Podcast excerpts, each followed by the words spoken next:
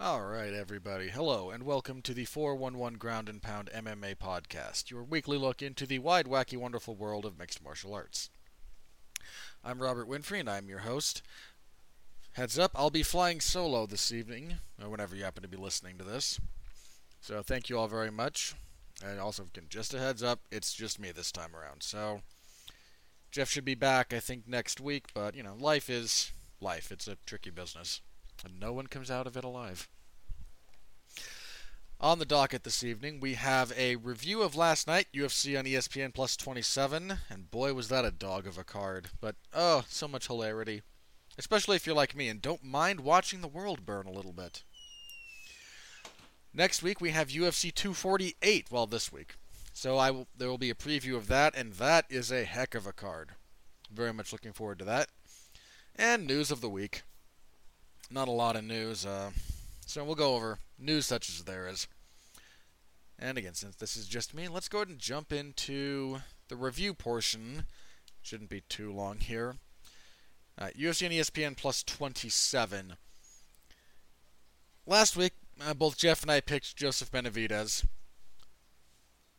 I said I wanted a draw to come out of this fight because that would be the funniest thing. I, for some reason, did not consider the potentially even the better bit of hilarity. Deiveson Figueiredo missed weight for this fight. He weighed officially 127 and a half, which is a pretty big miss. That's two and a half pounds over the title limit. So, not a good look. First time he's ever missed weight, and you know, everyone kind of gets one. But if your one is, hey, a title fight, um, yeah, not a good look. Had I genuinely considered, okay, what if one of them misses weight? I'd want the guy who missed weight to win. I'd almost rather it was kind of a BS win too, like a cut after losing the fight for the majority of it. Uh, so we didn't quite get that. However, Deiveson Figueiredo does TKO Joseph Benavidez at 154 of the second round. I don't know what to tell you guys. um, the fight, such as it was, was a pretty good fight. I think it was the only real fight on the card you could kind of look forward to in that respect. And Figueiredo had some pretty good counters lined up for Benavidez. He had a good counter right that he was finding pretty consistently. Benavidez, for his part, nearly got armbarred in the first round, but Benavidez is a scrambling god. Uh, he you know, was pushing a decent pace, and Figueiredo's gas tank is a little bit questionable. I expected more grappling out of Benavidez, to be quite honest. Instead, he did a lot of the same kind of shifting punches he's been doing recently. A lot of the same leading with his face. And that played into the finish. He tries another one of those lunging, shifting punches. They clash heads because Figueiredo has appropriately studied the uh, Benavidez versus Henry Cejudo fight, where anytime Benavidez was like, "Hey, I'm gonna lunge in on you," Cejudo's response wasn't "Get out of the way." It was, "Plant my feet, duck my head down, and let your head run into my, the top of mine," which is technically against the rules, but since no one in MMA calls it, uh, everyone should be doing it. After that, again, uh, Figueiredo just kind of circled him to the fence that clash of heads opened up a pretty nasty cut. Got him circling on the fence, split his both guard and timing with a really nice straight right. And Figueiredo has power, sat him down, finished it. Uh, Figueiredo now wins, but is not the champion because he missed weight. And I fully expect the UFC to essentially dissolve this division in the next six months. I'm very tempted to actually like write out a piece about the the flyweight division in the UFC because it almost needs to be looked at like the entire thing from start to finish. It's so bizarre in so many ways. Um I'm I'm a little surprised the UFC didn't decide to just acknowledge Figueiredo as champion anyway. For those of you who might be screaming at me right now, but he missed weight. Yes, he did. Here's the catch if you'll remember, when Al Iaquinta missed the title weight for UFC, his fight with Khabib. Oh, what was that? I can't remember off the top of my head. I have to look it up now. Because that, oh, geez, that was 18, I think. Have been late 19. Excuse me, late 17. Ah, 223. That was it. Um, Iaquinta did not actually weigh 155 for that for that fight. He was initially going to fight somebody else, and he weighed 156, uh, 155 point something or other. Uh, however, here, again, here's kind of the rub about this. The UFC said if he won, they were going to recognize him as their champion, which they can do. Now, the champion would not be acknowledged if that was Iaquinta in that case. Would not be acknowledged by the sanctioning body, uh, the New York State Athletic Commission. Again, for, if we're talking about that one specifically. But the reality is, the UFC doesn't need uh, their champions to be recognized by the commissions necessarily, uh, because they're not uh, commission titles. This isn't for these. This isn't for these fights aren't for the champion of the state or even the world. It's for the champion of the UFC. So if the UFC wanted to go with this and go, eh, you know what, screw it, this will be for the title. This will be for the title anyway.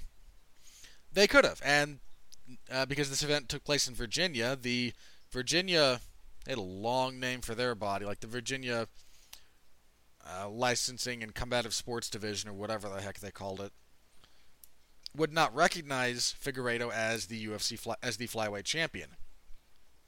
However, the UFC's response to this could very reasonably be, I don't. This is not about whether or not Virginia recognizes him as the champion, but whether or not we recognize him as the champion. The, value in having the individual sanctioning bodies recognize your title is that it adds legitimacy. If the UFC wanted to just point at a ham sandwich and go, Congratulations, you're now the champion of whatever, they could. There's nothing legally, contractually stopping them from doing so they tend to play within the rules because they don't want to rock the boat too much with both the sanctioning bodies and the fighters. I think everyone would have given them a pass on the Iaquinta situation because of the totality of circumstance. Being very, very last minute with, hey, all of a sudden you're in the title, and you only weighed, you know, a fifth of a pound over the limit anyway. If you'd known you were fighting for the belt, you probably could have cut that, that kind of thing. I think there would have been a degree of leniency given by the fighters, by the fan base, etc. If if you're in a circumstance like this, there's going to be some outrage, and deserve it, and bear in mind, deserving outrage. But the UFC still could have done it. There's no. I don't really think there's anything stopping them from doing so, other than they don't want to. But if they wanted to have come out of this and go, yeah, sure, we'll make Davison or Deiveson Figueiredo the champion, even though he missed weight because we don't need Norfolk, we don't need Virginia to recognize him as champion. We just need to recognize him as champion.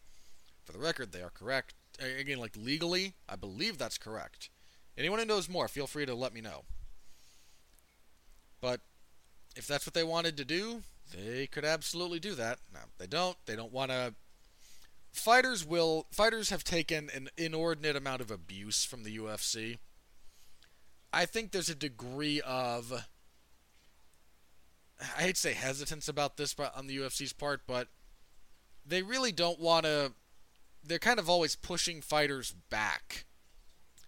And eventually they're going to push them up against a wall or over a line they're not willing to cross and then there's going to be serious pushback that the UFC doesn't want to deal with. They haven't found that point yet, which is crazy considering the UFC unilaterally, you know, removes their ability to have sponsors, forces them to wear dull generic Reebok gear, pays them a pittance as far as that goes. Tries to factor in the cost of USADA with how, with their fighter compensation totals. Uh, unilaterally forces a new drug testing policy on them, completely devoid of fighter input. And the fighters have largely just taken all of this. Eventually, there's going to be something where, you know, that's all I can stand, I can't stand no more. And the UFC just doesn't want to find that point until they absolutely have to. And I think if they started, you know, rewarding title shots like that when there's no mitigating circumstances, this wasn't a late notice replacement, this fight wasn't moved around for a long time. This fight has been set for this date. Figueiredo just blew it. That might be the line, and I don't think they're really looking to cross that, but I also think that they might be if we're talking about a different division, which again changes a lot of the mechanics, but if we're talking about a different division, they might be willing to go through some of those hoops if it meant, you know, ensuring the continuity of the division. Since they don't actually care about flyweight, they're not going to go through any extraordinary measures. Or in some cases, even ordinary measures. Uh, as for what's next, I don't know. I know some of the broadcast team are like, hey, let's do an immediate rematch. It's a tough sell when you get stopped that cleanly in the second round. Uh, again, there is the weight issue, and maybe if he'd cut a pro, if he'd you know actually cut down to the weight, he'd be more drained, and Benavidez could have won. And I don't know. There's some talk, and I know Henry Cejudo decided, hey, I'll come back down to flyweight fight again. No, you're not. Just stop. You're not going to do that. He might make more noise about that if Jose Aldo beats him, which might happen. More on that fight a little bit later. But I, I really don't see it. The UFC has been quietly dismantling this division for the last two years. I mean, even before. I think, like, if you look at 2018, they were releasing a lot of top level flyweights because they didn't like them because they wanted to try and open up the rest of the division. I I don't know. I mean just in all seriousness, think about this. Is there any other division in the that the UFC hosts that you can say three of the five best fighters in that division are not in the UFC? Not to say that there aren't top fighters in any weight class outside of the UFC. There are. Uh, if we're talking welterweight, Douglas Lima, great, great fighter. He's Bellator's welterweight champion. I think he'd do very, very well in the UFC. If we go up to something like light heavyweight or heavyweight, I mean, much I joke about him, Ryan Bader's probably a. Uh, he'd be a top five guy in the UFC if he came back at light heavyweight. Hmm. He'd be pretty close if not. He'd be real close if not. So again, that's there are certainly examples of top shelf talent in every division outside the UFC. But is Douglas Lima one of the three or five best welterweights in the world? He might be, but do you think there's another one out there besides Douglas Lima? So you, you got Lima, so you got one of maybe the five best welterweights in the world, not in the UFC.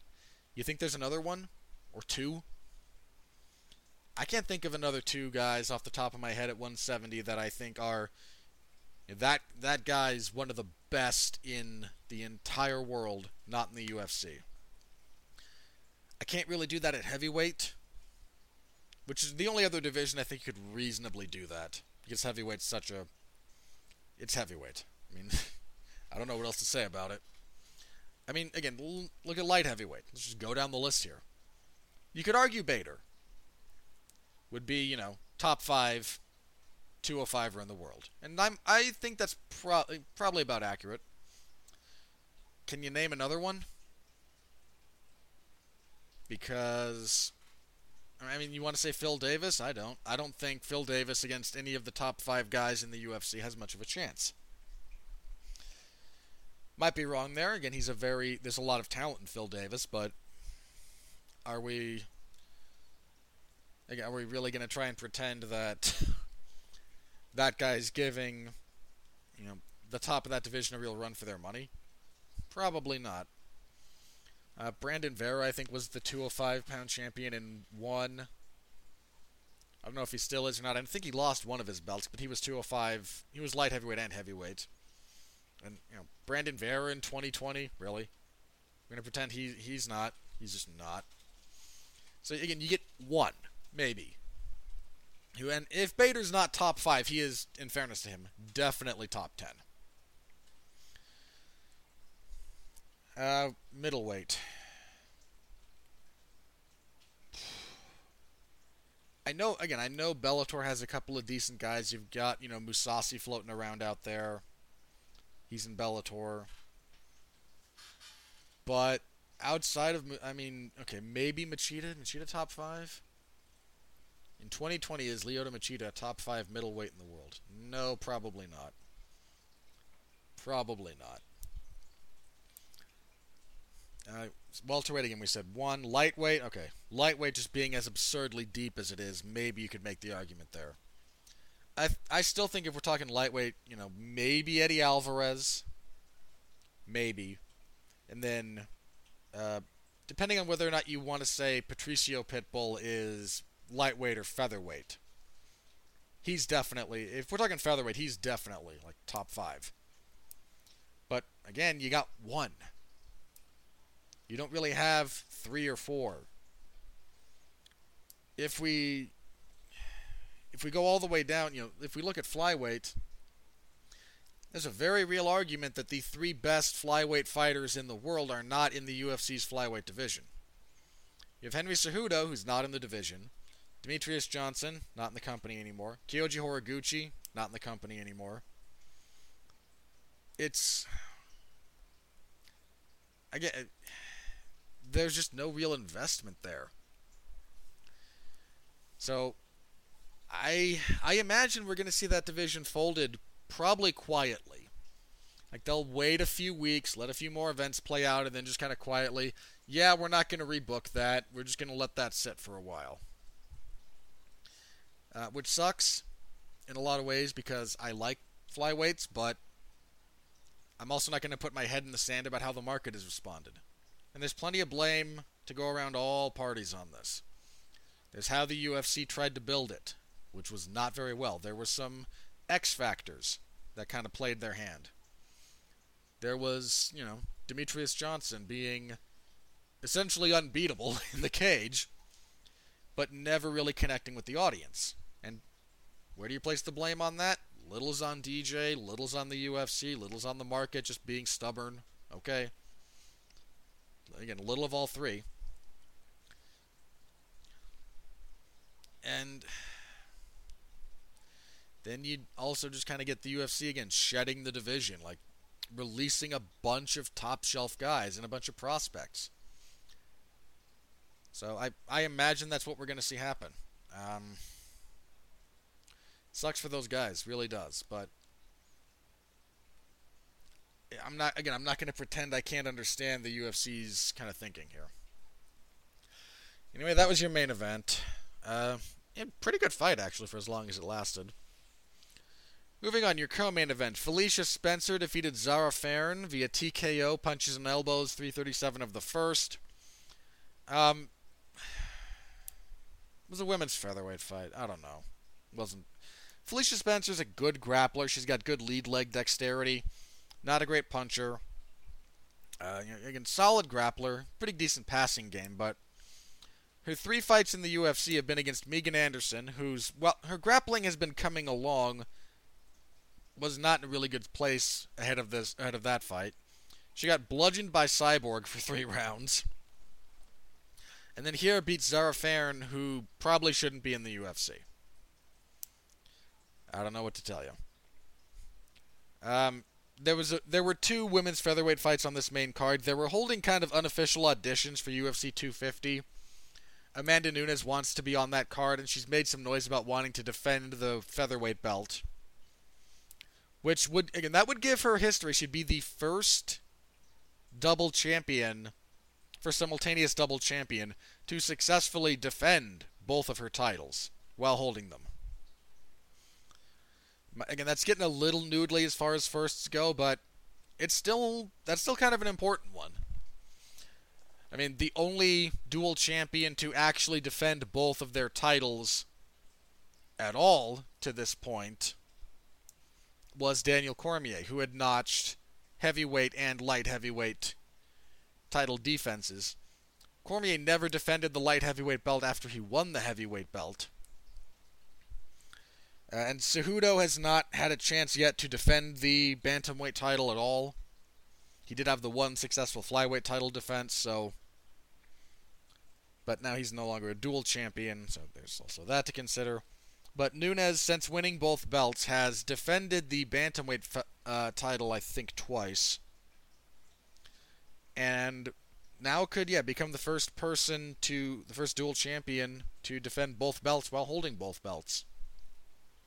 Which is a very, that's a very difficult thing to do. Uh, the fact that women's featherweight is not actually a division certainly helps. Uh, so anyway, Spencer's kind of making her case for, hey, I want that shot at Amanda Nunes at UFC 250. I do not give her much of a chance against Nunes, but that is a universal truth. uh, Magomed Ankalaev defeated Ion Cutelaba via TKO 38 seconds into the first round. Bad stoppage in this fight. Um, Ankalaev comes out. He kind of clips Cutelaba behind the ear, starts firing some head kicks that are mostly blocked, but every time he lands, Cutelaba's moving, and Cutelaba starts looking a little bit wobbly. His equilibrium doesn't quite seem there. How much of that was, hey, I just got punched behind the ear? And how much of that was him trying to act more hurt than he was, to goad Ankalaev into a crazy. It's. Uh, is a little bit unclear in real time, you can kind of see how this stoppage materialized. That doesn't make it a good stoppage. Uh, this wasn't a very good stoppage. They might run it back. I mean, this fight probably shouldn't have happened just because when they when Bruce Buffer was doing the fighter announcements, Cutelaba, as he kind of normally does, walked all the way across the cage, got in the other guy's face. He got chest to chest with Ankalaev, who immediately grabbed double underhooks and just kind of slung him off to the side. You're really not supposed to touch before the fight starts. If you do, the commission could just nope, that's it, fights off. It's it's a violation of the rules. Somewhat ironically, as was pointed out, had they invoked that bit of uh, the rules, it would have made more sense than the way the actual stoppage played out in some ways. So UFC might just run it back. Um, Ankalaev was kind of handling him anyway. I expect if they do just rebook it, he'll do the same. Cutelaba's a wild man and provides occasionally entertaining fights, but he's not really ever going to be, you know, that guy. So there was that. All right, next up we had the other women's featherweight fight on this main card. Megan Anderson defeated Norma Dumont uh, via knockout, 331 of the first. You know, Megan Anderson's had a rough go of it in the UFC, but here she kind of finally looks like she's putting all the things together. She avoided some takedowns, was able to clinch break. Took her longer than I'd like than you'd like to see, but did eventually break the clinch that she'd been stuck in. Uh, just a really nice finishing punch too. She steps forward, steps a little bit off to her own left, dips her head to avoid a right from Dumont and cracks her with a counter. Uh, Anderson also says she wants to fight Nunes.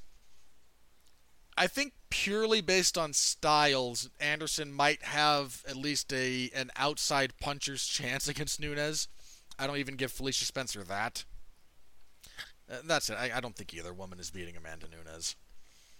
Uh, and kicking off the main card, Grant Dawson defeated Darrick Minner via rear naked choke, 138 of the second. Grant Dawson missed weight for this fight. He weighed 149 and a half. It's a bad miss. That's a that's four and a half pounds. I mean, three and a half if you want to give him the 146 for non-title. That's a big miss.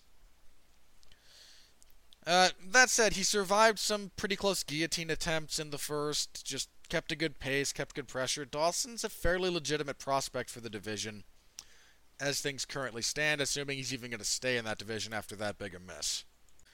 Uh, Minner took the fight on short notice. So he's I think he's normally a bantamweight. Uh, so maybe a few, and he looked aggressive for the time that he had. So you know, credit to him. Uh, decent enough little fight. And as for the prelims, Kyler Phillips defeated Gabriel Silva via unanimous decision, 30-27 across the boards. Uh, this was your fight of the night. This was a good fight. These two came to scrap. Uh, Phillips just had a greater diversity of offense, both on the feet and on the ground, just constantly, even when moving backwards, finding ways to tag Silva. Hurt him a couple of times. Uh, if you're going to look up a fight from this card that isn't the main event, this is the one to look up. Good fight. At middleweight, Brendan Allen defeated Tom Breeze via TKO, 447 of the first. Yeah, I I've I've been around long enough to remember when Tom Breeze was going to be a thing. Yeah, long time ago. Uh, Allen looks like a fairly decent prospect for middleweight, though, so good for him. Marcin Tybura defeated Sergey Spivac via unanimous decision, 230-27s, 129-28. This fight sucked. Luis Pena defeated Steve Garcia via, via unanimous decision, 30-27 across the boards. Pena, after Pena was the superior grappler, they got into a few wild striking exchanges, and then Pena took him down, got his back, but couldn't finish. Rinse and repeat all three rounds. Pena apologized after, like, that's not how I normally fight. Buddy, I've seen all your UFC fights. That's kind of how you fight. I don't know what your vision of yourself is, but it does not ma- mesh with reality. That's this fight was very representative of how you have conducted yourself in the cage during your UFC run. And in all fairness, you know, you've won more than you've lost, I think. So I don't know. Uh, I would not be apologizing for that. Uh, Jordan Griffin defeated T.J. Brown via technical submission, guillotine choke, 338 of the second. TJ Brown was putting a beating on Jordan Griffin. Griffin kept selling out for guillotine chokes. He finally caught one. Uh, Brown moved to side control on the safe side, but something about the arm position and the grip that Griffin was using meant that he wasn't actually safe, and a little bit later just went to sleep. Uh, that that's a rarity. You can actually finish that choke from that side, know, from that position, but uh, Griffin did it. So credit to him. This was his first UFC win. It broke like a two or three fight losing streak. So I still don't see him having a lot of sustained success in the UFC. But hey, he got a win. So you know what? Good for him. Uh, in your upset of the, well, there were several upsets. In your reminder that having a spectacular finish on Dana White's contender series doesn't not necessarily translating to success in the UFC. Another reminder of that. Spike Carlyle defeated Aalon Cruz via TKO, elbow, and punches, 125 of the first. Carlyle caught Cruz. Cruz he caught him with a bit of a head kick early, and Cruz decided to clinch up and try to grapple. Carlyle with his back to the fence hits this really nice elbow. It's not quite 12 to 6, more 11 to 5.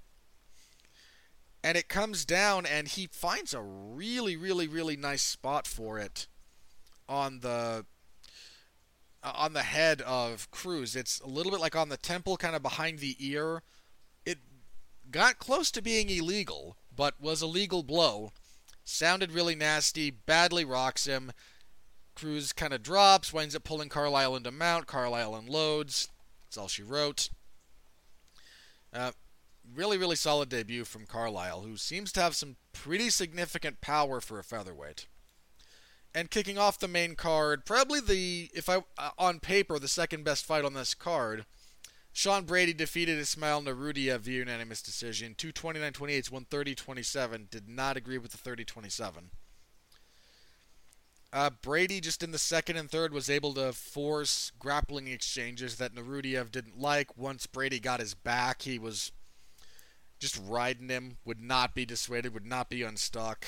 You, uh, I wouldn't say full on, you know, Khabib esque. Not that much damage inflicted, but the same principles. Once I get to you, once my hands get locked together, you're going to have a devil of a time actually getting me off. I'm going to ride you up and down. I'm going to hit you with mat returns. I'm going to pepper you with shots when I can. Just that. constantly through rounds two and three. So, I mean, solid win for Brady, who's still undefeated, now 2 0 in the UFC. Naurdiev, unfortunately, seems to be. Uh, he needs a pivot. He needs some kind of alteration to what he's currently doing because it's not. It's not really working. I think he's now two and two in the UFC, and the grappling deficiency at this level is becoming a pretty severe liability for him. So that was UFC on ESPN Plus 27. It was a dog of a card on paper and not a very great not a great event. I mean, everything on the main card ended in a finish, but please do not let this confuse you into thinking that finishes equal good or exciting fights, whereas decisions equal boring fights. Again, Minner and Dawson was a pretty good fight. Figueiredo and Benavidez was pretty good. Spencer and Fairn was meh. Anderson and Dumont was meh outside of the finish. And on Ankalaev and Cutelaba, I think I said it in the preview for this. Like, that's going to be crazy, but not necessarily crazy in the good way. And I was correct there. So, and if we get into the prelims, you know, again, Phillips and Silva, great fight. And most of the rest of it, again, if you want to really pick and choose, Carlyle and Cruz was a decent enough finish. Uh, Pena and Garcia didn't do anything for me. Tabor and Spivac sucked.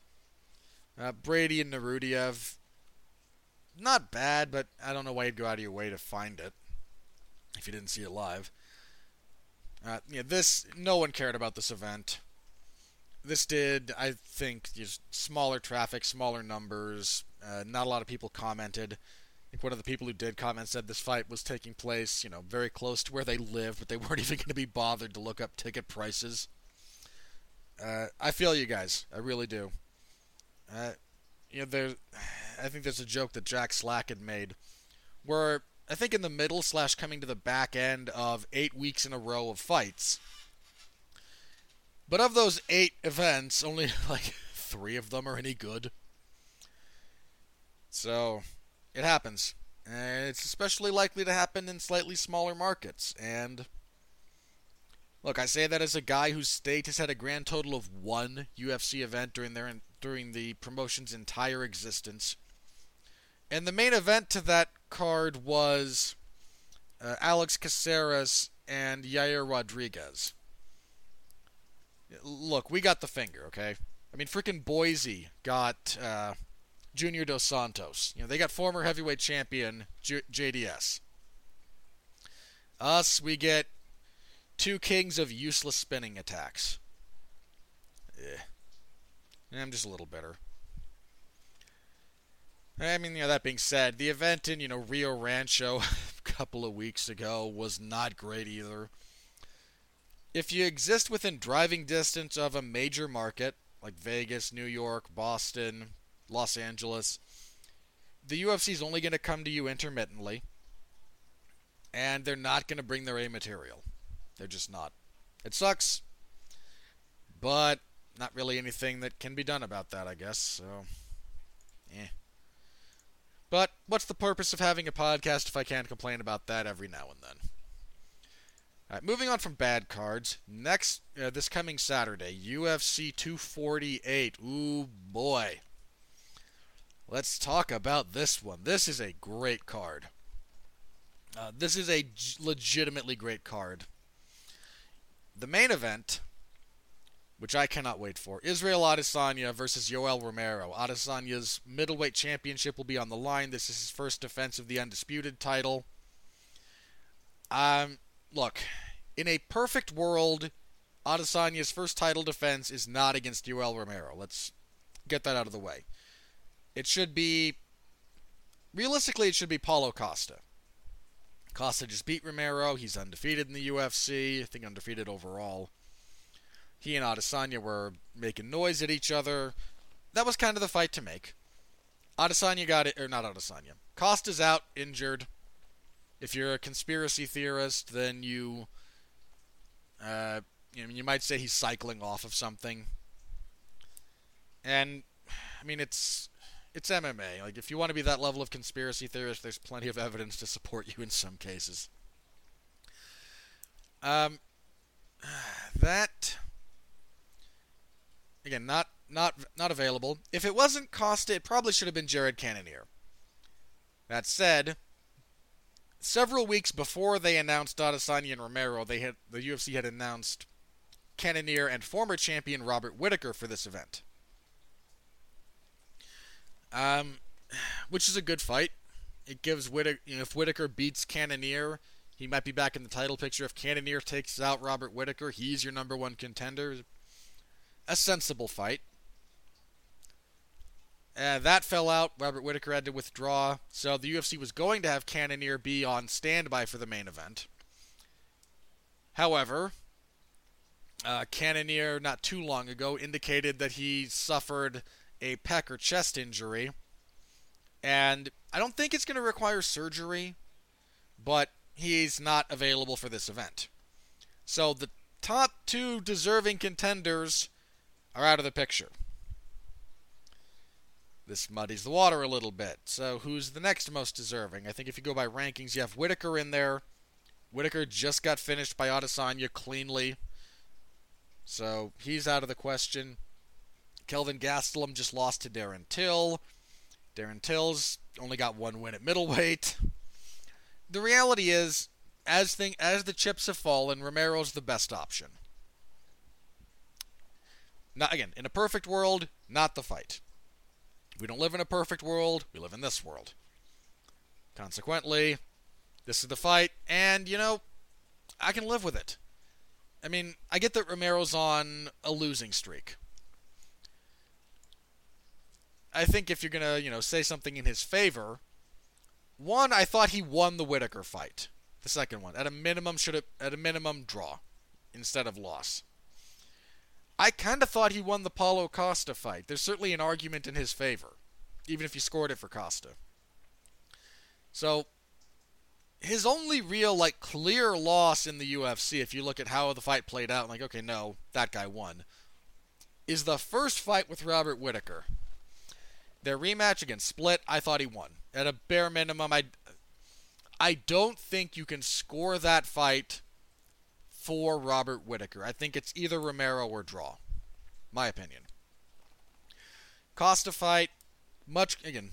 I thought he won, but I can see there's a there's a very clear argument for either guy winning that fight, such is the nature of the 10 point must system. But you're dealing with a guy who, you know, could very easily have come out on the winning end of his last couple of fights. And is the only guy standing if you want to have you know, this kind of a title fight main eventing this card, and I think that's a big consideration. You know, the UFC's schedule and just the you know the content that they are mandated to put out is a giant consideration for how these things are put together. So if you're the UFC matchmaker and you're trying to put together UFC 248, uh, you know there's two title fights here: the co-main event Weili Zhang and Joanna Jędrzejczyk. You're not going to main event a pay-per-view with that. Most of the fan base probably didn't even see Zhang's title win because it took place at three in the morning in a China, eh, eh, on an ESPN Plus card from China just not highly visible. And Joanna, despite her UFC tenure, never really. I mean, she, look, she's a great fighter. That what I'm about to say is not a knock on her abilities at all. Great fighter.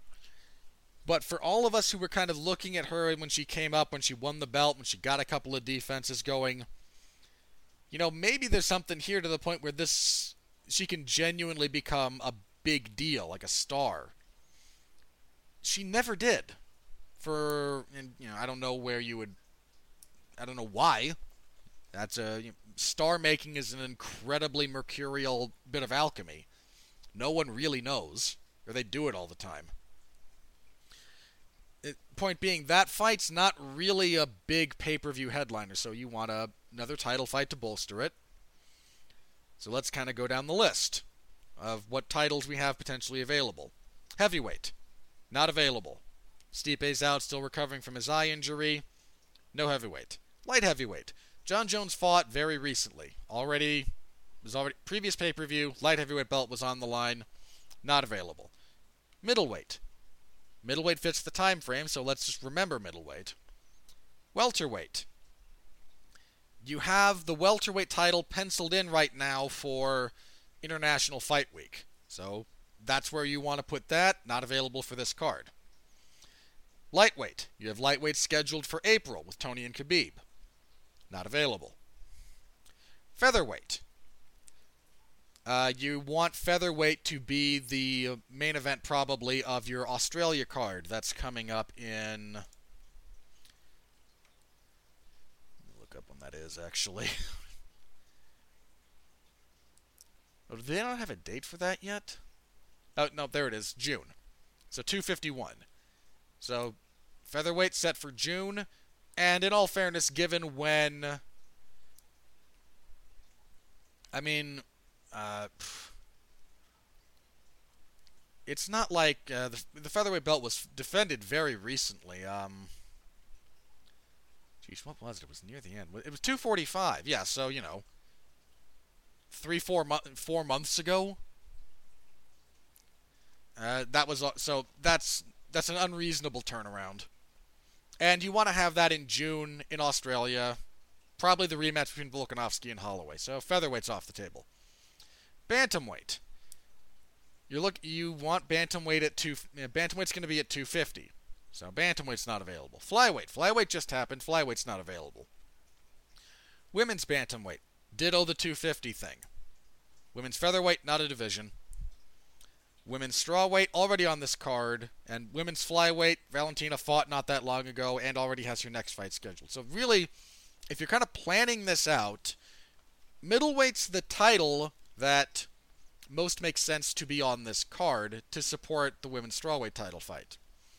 And of the available participants, when you're putting this together, again, the the cards have changed a lot. Even if they initially went with Costa and then nope, he's out, he's injured. All right, we went with Cannonier. Cannonier's injured. Cannonier would have had to pull out again, just middle of February even. So you'd be talking about somebody having to step in on very short notice.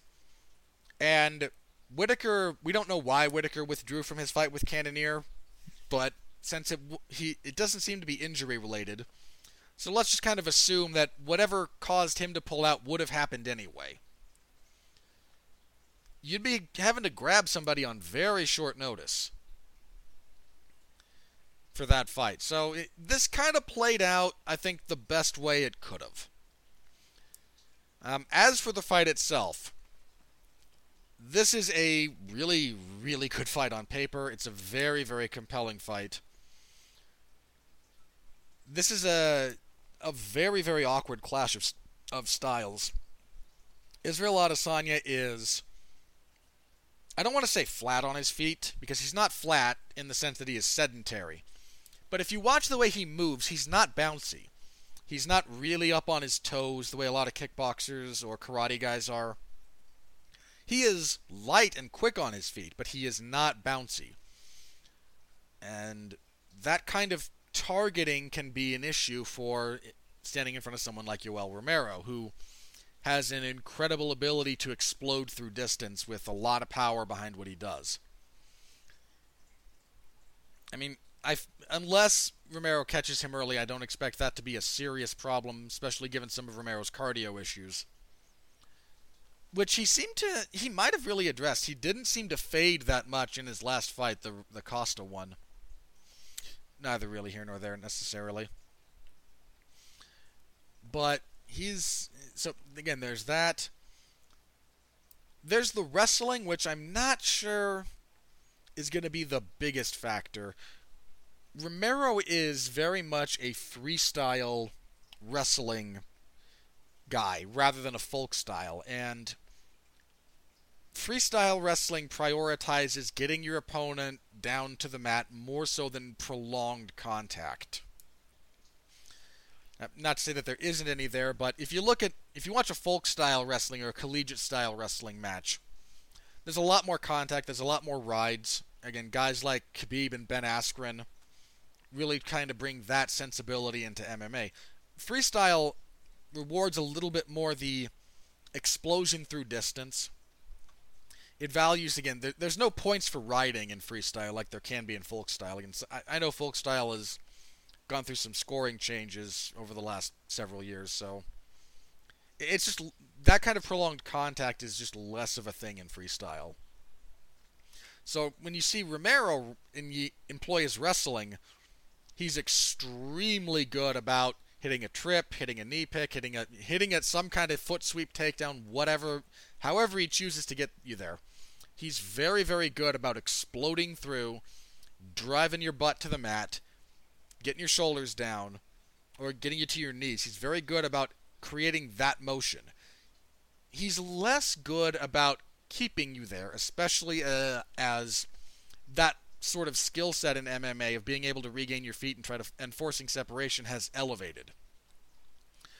So I do kind of expect Romero to get a takedown of some variety at some point. I'm not sure he's going to be able to impose like control situations on Adesanya. And that's not a knock on Romero necessarily. He's just that's not really something he does anyway. The longer this stays in kind of like prolonged striking exchanges, the more I favor Adesanya. He's just so good at that. The other thing that needs to kind of be discussed here is, you know, Adesanya's camp. Uh, he trains out of Kickboxing with Eugene Bareman who has produced now two UFC champions. I know uh, Volkanovski isn't exclusive to that gym, but does a lot of training there. In fact, Bareman, you know, is one of his cornermen, one of his coaches. That camp, uh, I think Luke Thomas put it best, so I'm going to quote him. That camp audits your game. They will go through every one of your fights multiple times. They will find everything you do, every habit, every twitch, every tendency, every strength, every weakness.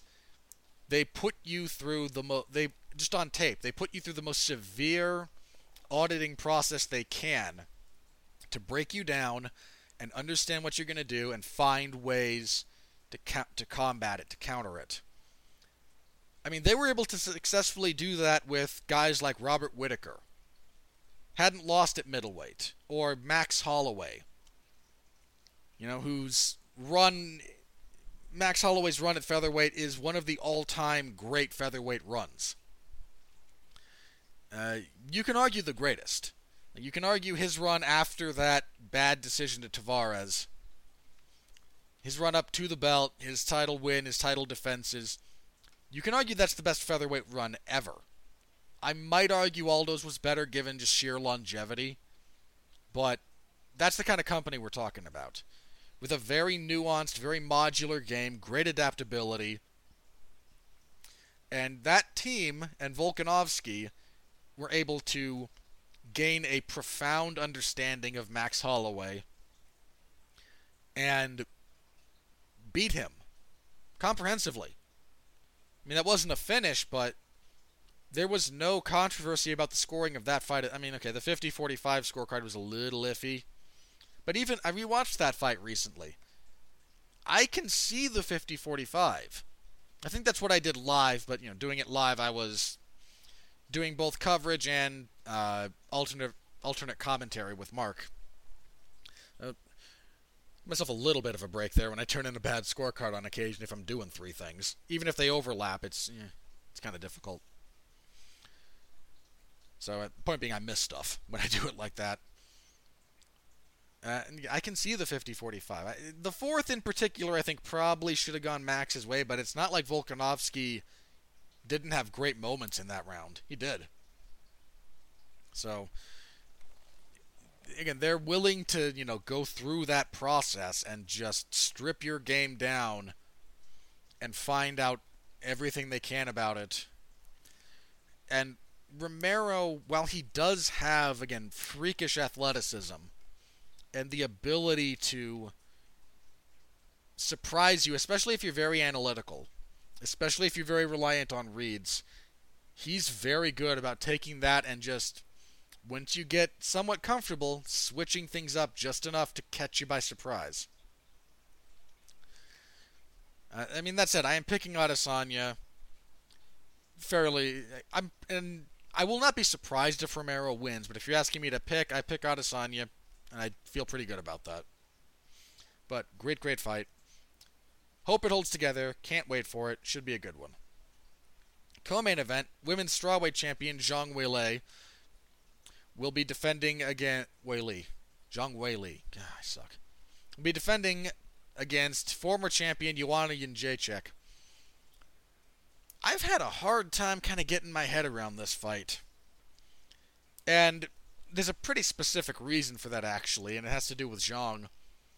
First of all, Zhang's on a 20 fight winning streak. Her only loss was her professional debut. Like, that's pretty impressive, however you slice it.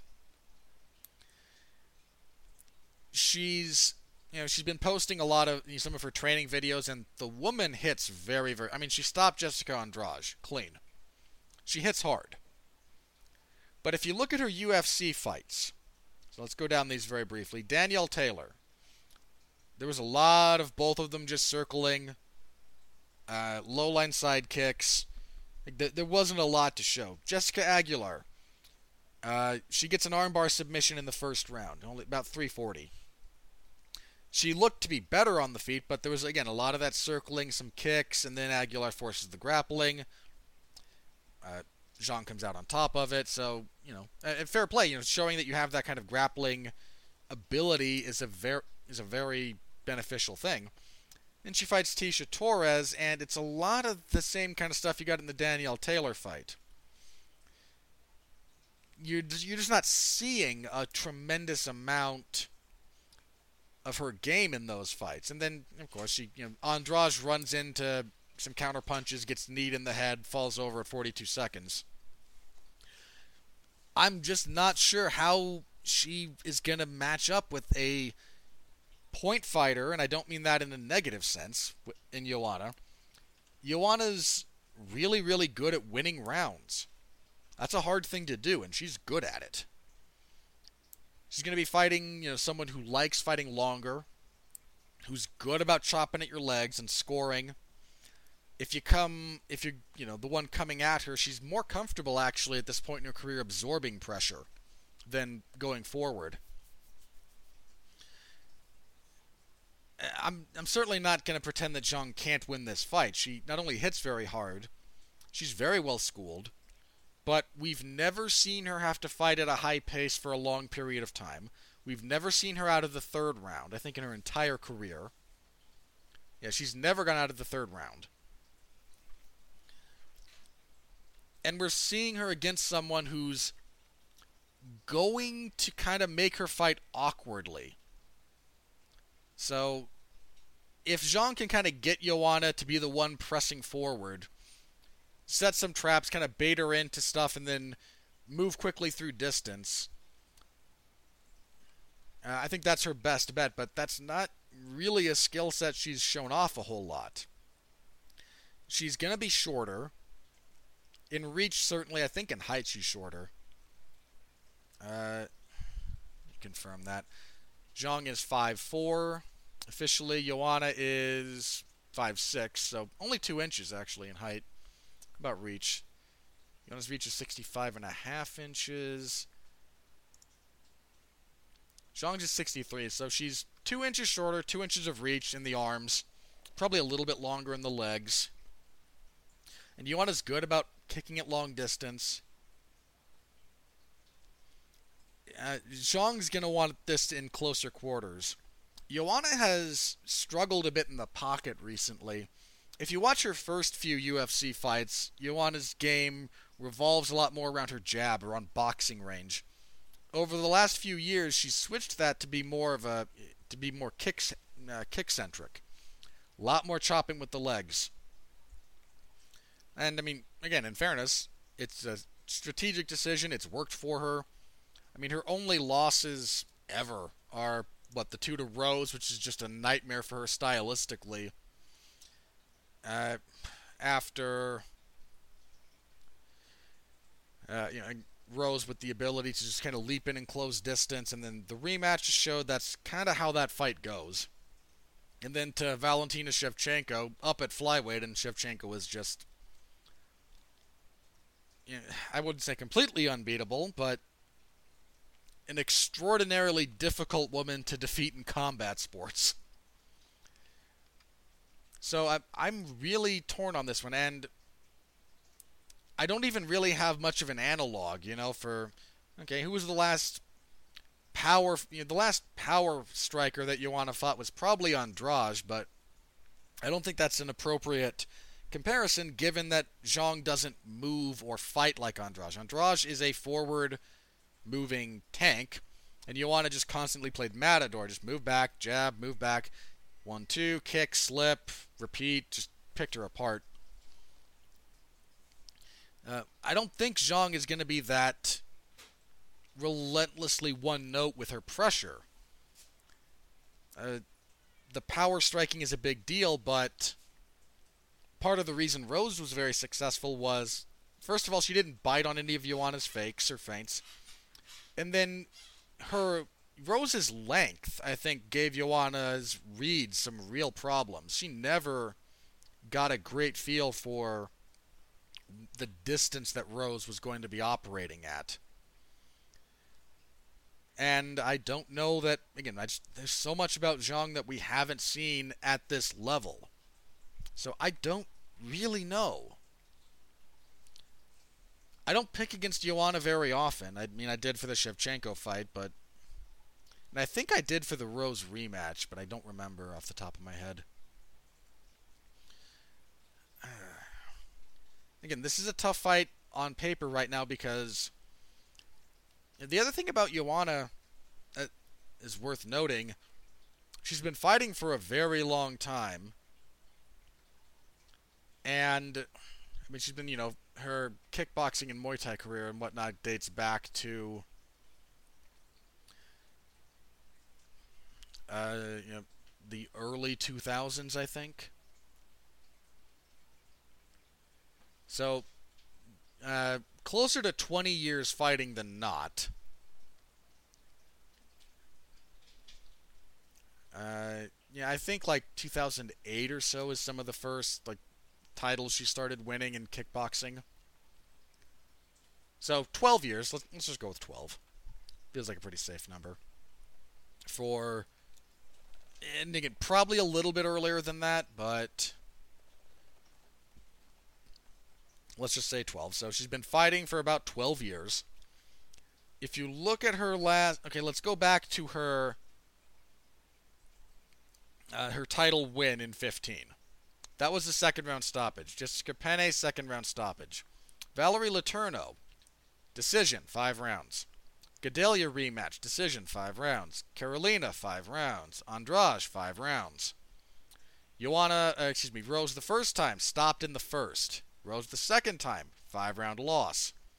Tecia Torres, three round win. Shevchenko, five round loss. Michelle Waterson, five round win. For some someone 12 years into their career, give or take, that's a lot of in cage time that she's racked up since 15. So over that five year period, give or take, that's a lot of rounds. That's a lot of rounds. It's a lot of wear and tear.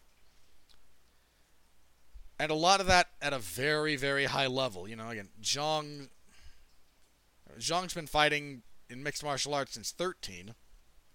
So, seven years. And you know, she had a few kickboxing fights, but anyway, so looking purely at her UFC, at her MMA career, seven years, give or take. And she's just a little over six now because she debuted in November of 13. And a lot of the she's only she's only been to the third round twice. I mean, she's been wrecking people by and large. There's probably so I don't know. Uh, I do wonder if Joanna's becoming a little bit just kind of worn down after all those years and all those fights. And some of those fights that she's had in the UFC have been pretty grueling affairs.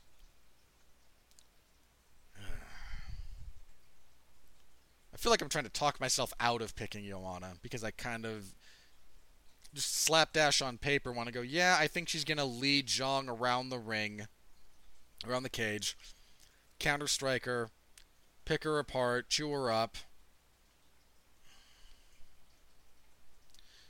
Yeah, alright, I'm going to pick Joanna, but I do not feel very confident in that at all.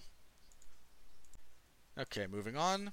Uh, lightweight, Beneil Dariush and Drakkar Klose. Good fight. Dariush is a fairly underappreciated lightweight. Currently on a three fight winning streak. Which he needed after uh, he had a rough stretch there, man. Where he had a great two and a half rounds against Barboza before getting flying need. Had a draw against Evan Dunham. He was kind of fortunate to get. And then got blitzed by Alexander Hernandez. But he seems to be a little bit back on track. With Klose, we have a guy with only one loss ever professionally. Also on a three fight winning streak, good wrestler. I'm leaning a little bit towards Dariush, but Dariush might be fading. And lightweight is an incredibly unforgiving division. At welterweight, Neil Magny is back. No one cares, but uh, uh, I, I, joke about Magny. Um, you know, he was been on the he's been on the shelf for a while uh, due to a drug test issue. Uh, he was last scheduled to fight in May of last year. Uh, that got pulled. He's fighting Li Jingliang. Uh, Li's on a three-fight winning streak. He's rather impressively, actually, seven and three in his last seven and one. Excuse me, seven and one in his last eight. I kind of like Li here, actually. I mean, I'm a believer in Magny's general ability, but he hasn't fought since November of 18 when he was starched by Ponzinibbio. Uh, I'm I'm kind of leaning I'm kind of leaning towards Li here. Uh, the layoff's a bit of an issue. I mean, that said, Magny could very easily come in, get the clinch, get him down, do Magny things. So I'm kind of pulling for Magny to, you know, come back and make a good, you know, have a good performance here. But I'm gonna lean towards Li officially.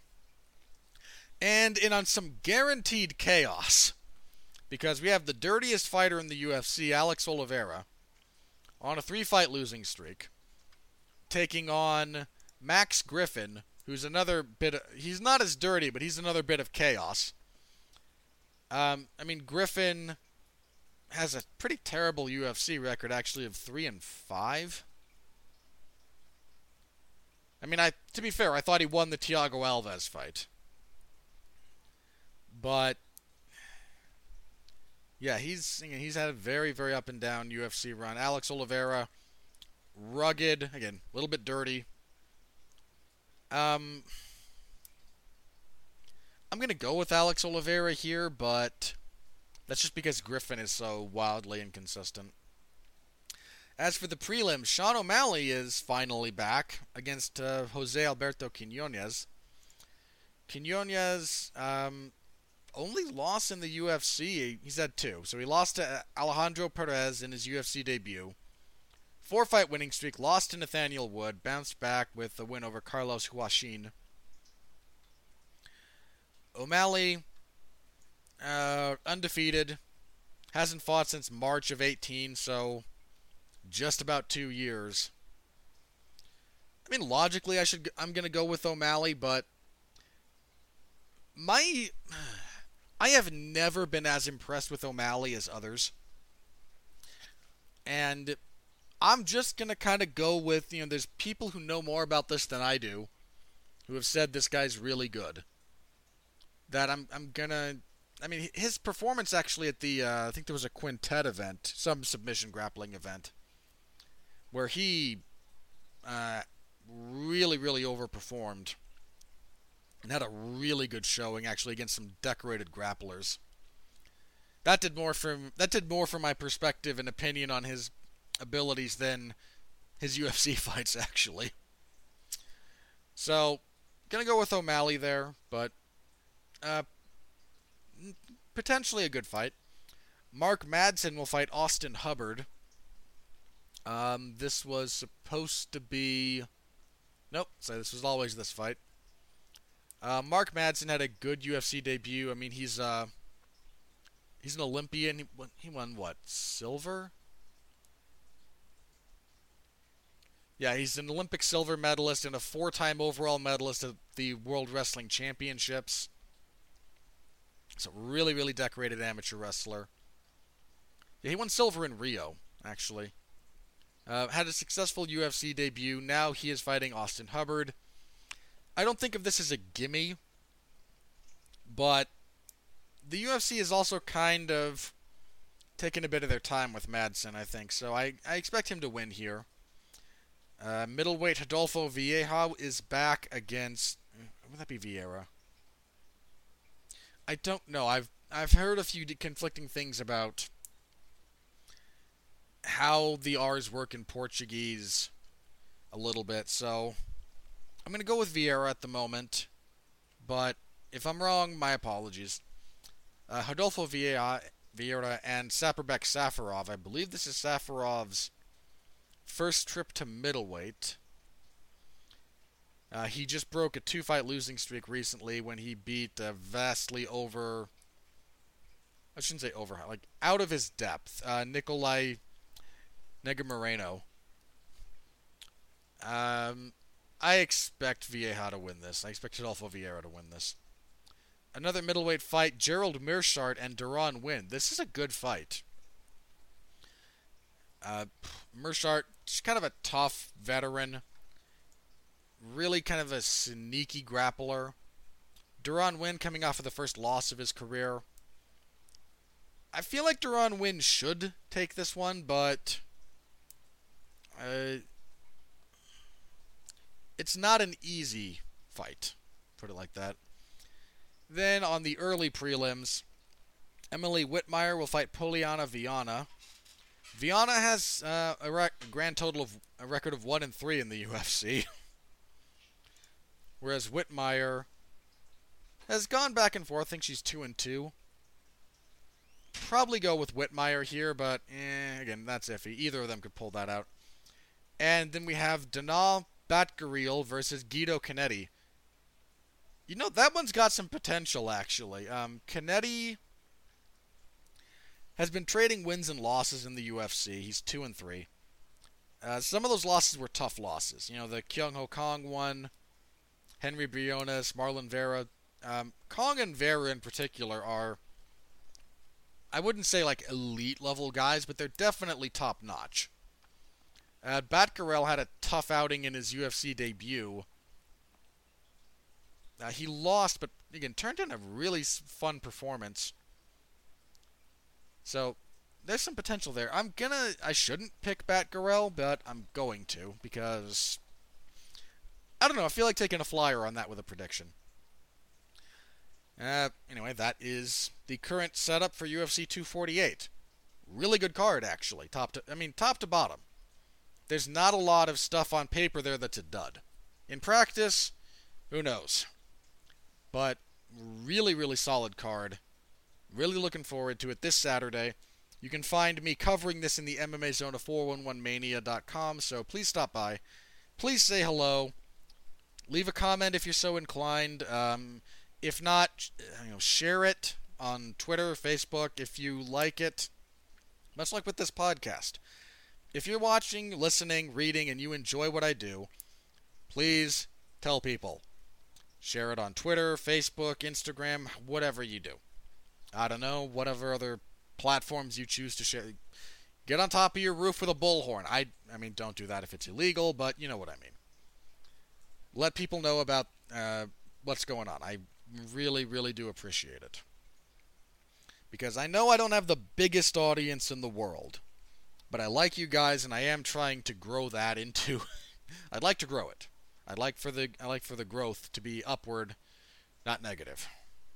So, please, if you want to support my work here on this podcast or my writing, tell people about it. Best thing you can do. Well, if you're on the podcast side of things, you can also subscribe, whatever your uh, podcast platform of choice is. Uh, Stitcher, Google Play, Apple Podcasts, whatever. If you can, you can subscribe there, interact with that a little bit. That will help tremendously, as well as sharing it. If we're talking about the live coverage, I that's what I got. Share it. Tell people about it, please. I occasionally wonder if I'm the only thing holding the MMA zone up. I mean, I'm not, I'm not the editor for it, but you know, content for that particular zone is uh, not being churned out a lot lately, and I, I again, I always kind of wonder. So if you would please just share it around, always appreciated. I I deeply appreciate all of you guys. I really, really do. I know again, I know there's not a lot of you, but hopefully there will be more in the future. All right, schmoozing out of the way. Let's move on to some news. Uh, the UFC announced officially for UFC 250 Henry Cejudo defending the bantamweight title against Jose Aldo. I hate this fight.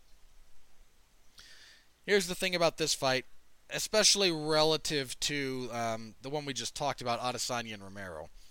If you look at Adesanya and Romero, and we went over it, there's not really another option here.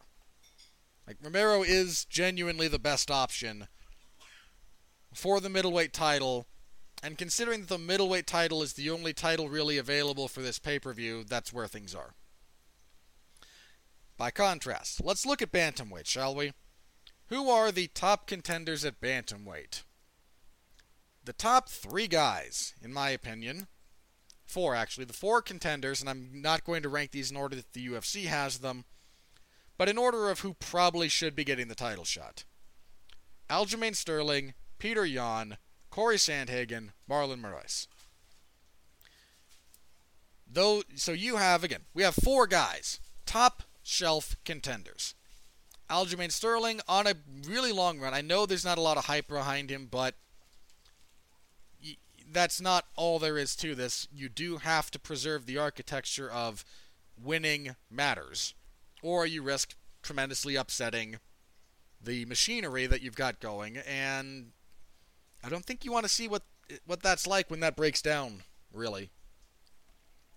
So you've got Sterling, who you're giving the finger to. If you want to go by hype, then there's Peter Yan, who is not only undefeated in the UFC, only has one loss ever that he avenged, just on one of the bigger pay per views of last year, abused and then finished Urijah Faber with a head kick. Eh. So you got that. You got Corey Sandhagen, who was deprived of an opportunity for a big career win when Frankie Edgar moved up, uh, stepped in on somewhat short notice to fight Korean Zombie, and then got knocked out. But Sandhagen definitely someone in that discussion, and then Marlon Moraes. I put Marlon lowest, not because he is least deserving in some kind of objective sense, or the worst of those of that group, but he just fought Henry Cejudo not that long ago and got finished without a lot of controversy in the third round.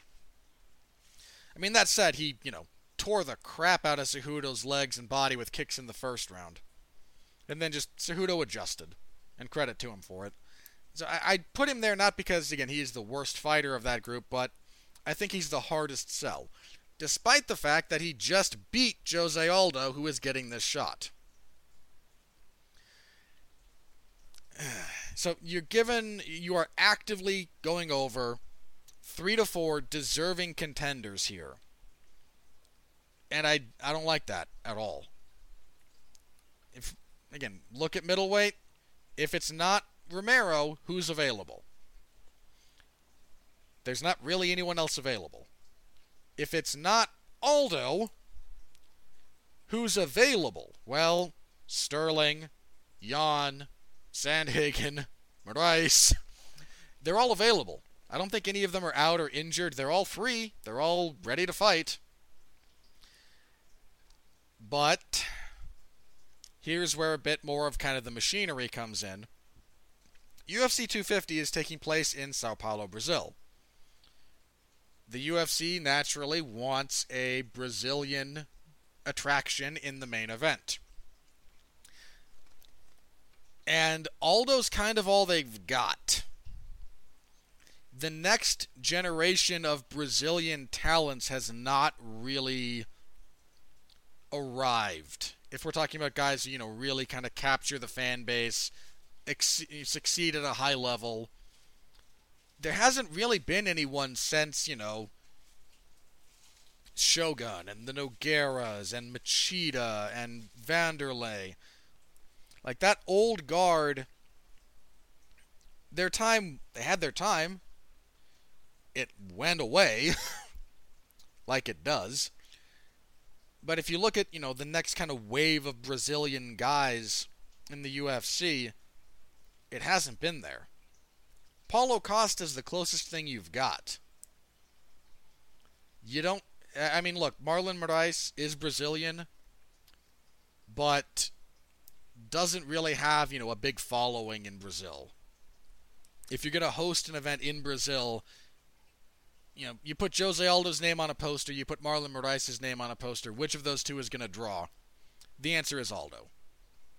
I mean, part of that is Aldo still lives in Rio, I think. Uh, he still trains there, I believe.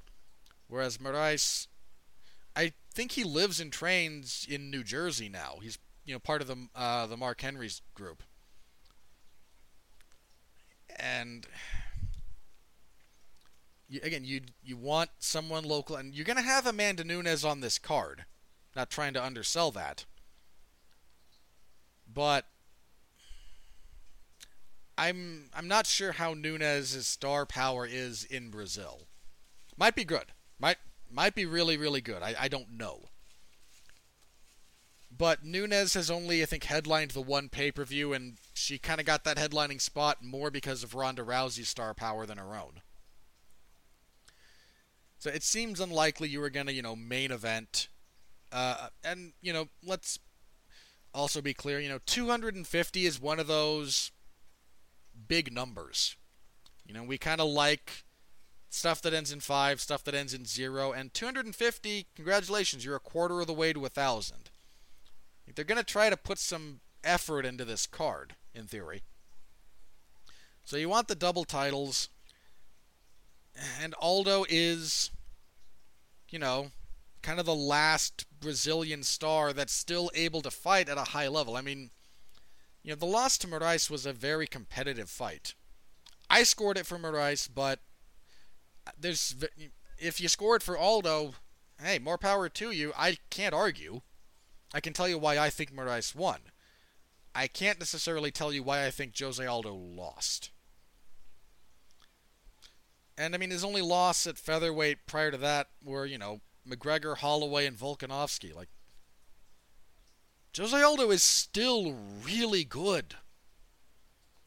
And has a fairly legitimate shot at winning this fight. I mean, again, much as I hate it from a structural standpoint, um, I. How do I say this? Jose Aldo is the is probably the best anti wrestler the sport has seen. I mean, this is a guy without a wrestling background who, just through repetition of stop the takedown, stop the takedown, stop the takedown, stop different kinds of takedowns. If your butt does hit the canvas, bounce back up, wall walk immediately. I, would be really hard pressed to find anyone who, from a technical perspective, is a better counter slash anti wrestler than Jose Aldo ever. And part of that's because he, you know, a lot of guys were trying to take him down. A lot of very, very talented guys were trying to take him down and just had no success. So, if Henry, now, to be fair, level of grappling and takedowns presented by Chad Mendes not really the same level of wrestling that Olympic gold medalist Henry Cejudo brings. Okay, I'm willing to absolutely stipulate Cejudo is the best wrestler he's ever faced. But unless that wrestling unless that level of difference proves to be a serious problem for Jose Aldo, I mean, think about it this way. What if Cejudo can't get Jose Aldo down at all. Just think about it for a second. Now, Cejudo has some skills on the feet. He's been doing a little bit of the, you know, kind of the karate style stance. He's got some power in his hands. He's not bad in the pocket. But if we're talking about a purely an MMA fight that is contested almost entirely on the feet or in the clinch, who do you favor? You favor Henry Cejudo or Jose Aldo? Now let's take that and put it at let's you know say it takes place entirely at the end of Jose Aldo's reach, where his jab and his kicking game can kind of tear you up. There, Jose Aldo can absolutely win this fight. I don't know that I'm going to pick him. But if Cejudo's wrestling is nullified, and maybe that, again, maybe that doesn't happen, but if what we know about Aldo's anti and counter wrestling holds up against the level of wrestling that Cejudo brings, purely on the feet, I am not a big fan of Cejudo's chances against Jose Aldo. Just throwing that out there. Um, that said, you know, if Aldo does pull that off, give me Jose Aldo and Peter Yan. Oh, God, give me that fight. Give me those two maniacs of violence and technique throwing what they've got at each other for five rounds. I need that in my like just hook that into my veins. So again, don't like Cejudo Aldo for all those reasons. Uh, but I'm not gonna again. I'm not gonna put my head in the sand and pretend I don't understand how we got here. Uh, let's see. There was a minor. This was a real minor news story, but it amuses me, so I'm going to talk about it. Uh, you have uh, there was a fight between Tito Ortiz and former WWE. I shouldn't. I shouldn't only pigeonhole Alberto Del Rio, Alberto Del Patron, Dos Caras Jr., whatever you want to call him. I shouldn't fully pigeonhole him as former WWE guy because, well, he is that. He also wrestled at like the, at the Pan American Games. He had some MMA fights. He somewhat hilariously got head kicked by Mirko Cro Cop at Pride. He fought wearing the mask because he was Dos Caras Jr. at the time and didn't want to reveal his identity, and Pride was go along with wacky stuff. So he's trying to fight Cro Cop in his prime, wearing this mask. Oh, God. Cro Cop head kicked him into oblivion. Point being, the man has a very this isn't a CM Punk thing where, you know, Punk, God bless him for trying, I suppose, zero competitive athletic background. Zero. Uh, Del Rio has a legitimate athlete, competitively athletic background. So he and Tito Ortiz had a fight. Tito wins. Submission in the first. Nothing. Uh, this took place for the Combate Americas, I believe. Nothing terribly controversial here. Um, for a brief period of time over the last week, that the result was changed to a no contest. Turns out there was a minor issue with Tito's with one of Tito's drug tests. Tito's claim was that the issue in question was a medication prescribed by his physician, and apparently it's one of those things where if it's prescribed, there's not an issue, I guess. Um, so they just changed the result while they investigated. Uh, while they confirmed Tito's side of the th- Tito's side of things. Tito's doctor confirmed it. However much credence you want to give all of this, I tend to go along with it. And the result was reinstated. I'm not sure why any of that was public. I mean, sure, you get a guy that has a you have a discrepancy with the drug test, but if you're not real, if you're going to go through the effort of double checking the story and whatnot. I don't know why you had to make that public. I mean, I'm all for transparency in a lot of respects. But I don't know why this was as public as it was. Let me just put it like that. Um, this, that event took place in Texas, and the Texas Department of Licensing and Regulatory Affairs is a clown fiesta. I don't know what else to tell you. Okay, I think that's everything actually, so let me refresh Twitter. Um, see if anything crazy has come up. okay, I'm gonna quote this because this is amusing. Um, Yoel Romero's just kind of doing some media rounds, you know, for the fight coming up. Apparently, he wants to fight for another decade. He's 42 officially, allegedly. Again, there's some record keeping issues with Cuba, so who knows how old he actually is, a little bit. Uh, but he says he wants to fight until he's 52 and surpass the record of, Barna- of Bernard Hopkins, who boxed until he was 51. Can we just talk for just a second about the athletic and genetic freak that is Yoel Romero. I mean, uh, there's a quote from Ben Fowlkes here. He's two years younger than Yoel Romero, so 40. And he says his current goal is to get to a place where he no longer hurts himself if he has to sleep with a different pillow than his usual one. Yoel Romero out here at 42, looking like he's sculpted out of marble saying he wants to fight competitively for another decade. they broke the mold when they made that man. Because if there's 20 of Yoel Romero, there's 20 Yoel Romeros walking around, that 20 Yoel Romeros could take over a small city. uh, okay, that little bit of little bit of silliness aside. Um, see if anything else broke. I don't think anything else crazy has happened. Uh, yeah, alright, I think we're gonna... I think it's gonna be that. We'll go ahead and get into plugs for myself, such as they are. Okay, you can find me this Tuesday on Damn You Hollywood over in the Radulich and Broadcasting Network slash W2M Network. We will be reviewing the number one movie in the country right now, uh, The Invisible Man. This would be uh, Leigh Whannell's adaptation of the of the original. At the moment, it seems to be doing not just well financially, but critics seem to like it. I'm still dubious, um, but I I generally like Whannell as a director, and I'm pre- I'm prepared to be wrong.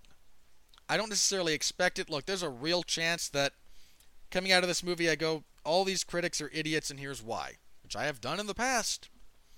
Probably will do in the future, too, but. Uh, so you can find a review of that. Uh, next week will be Onward. So look forward to those. If you if you like my movie reviews, feel free to you know continue. Like I I appreciate you guys listening to those too. Uh, make sure you check out all I'll pimp Jeff's stuff uh, in absentia. Make sure you check out his reviews of. I think he has the has an onward review that's up right now. So be sure to check out his stuff as well as all the podcasts here on the 411 Podcasting Network. The 4 and 1 on Wrestling with Larry Csonka, Jeff Harris's interview podcast series, and thank you for listening to this one. And what did I do last week? Oh, um, last week, if you still like other stuff that I do, there was the TV party for the Netflix Locke and Key adaptation where I got to be very, very sad.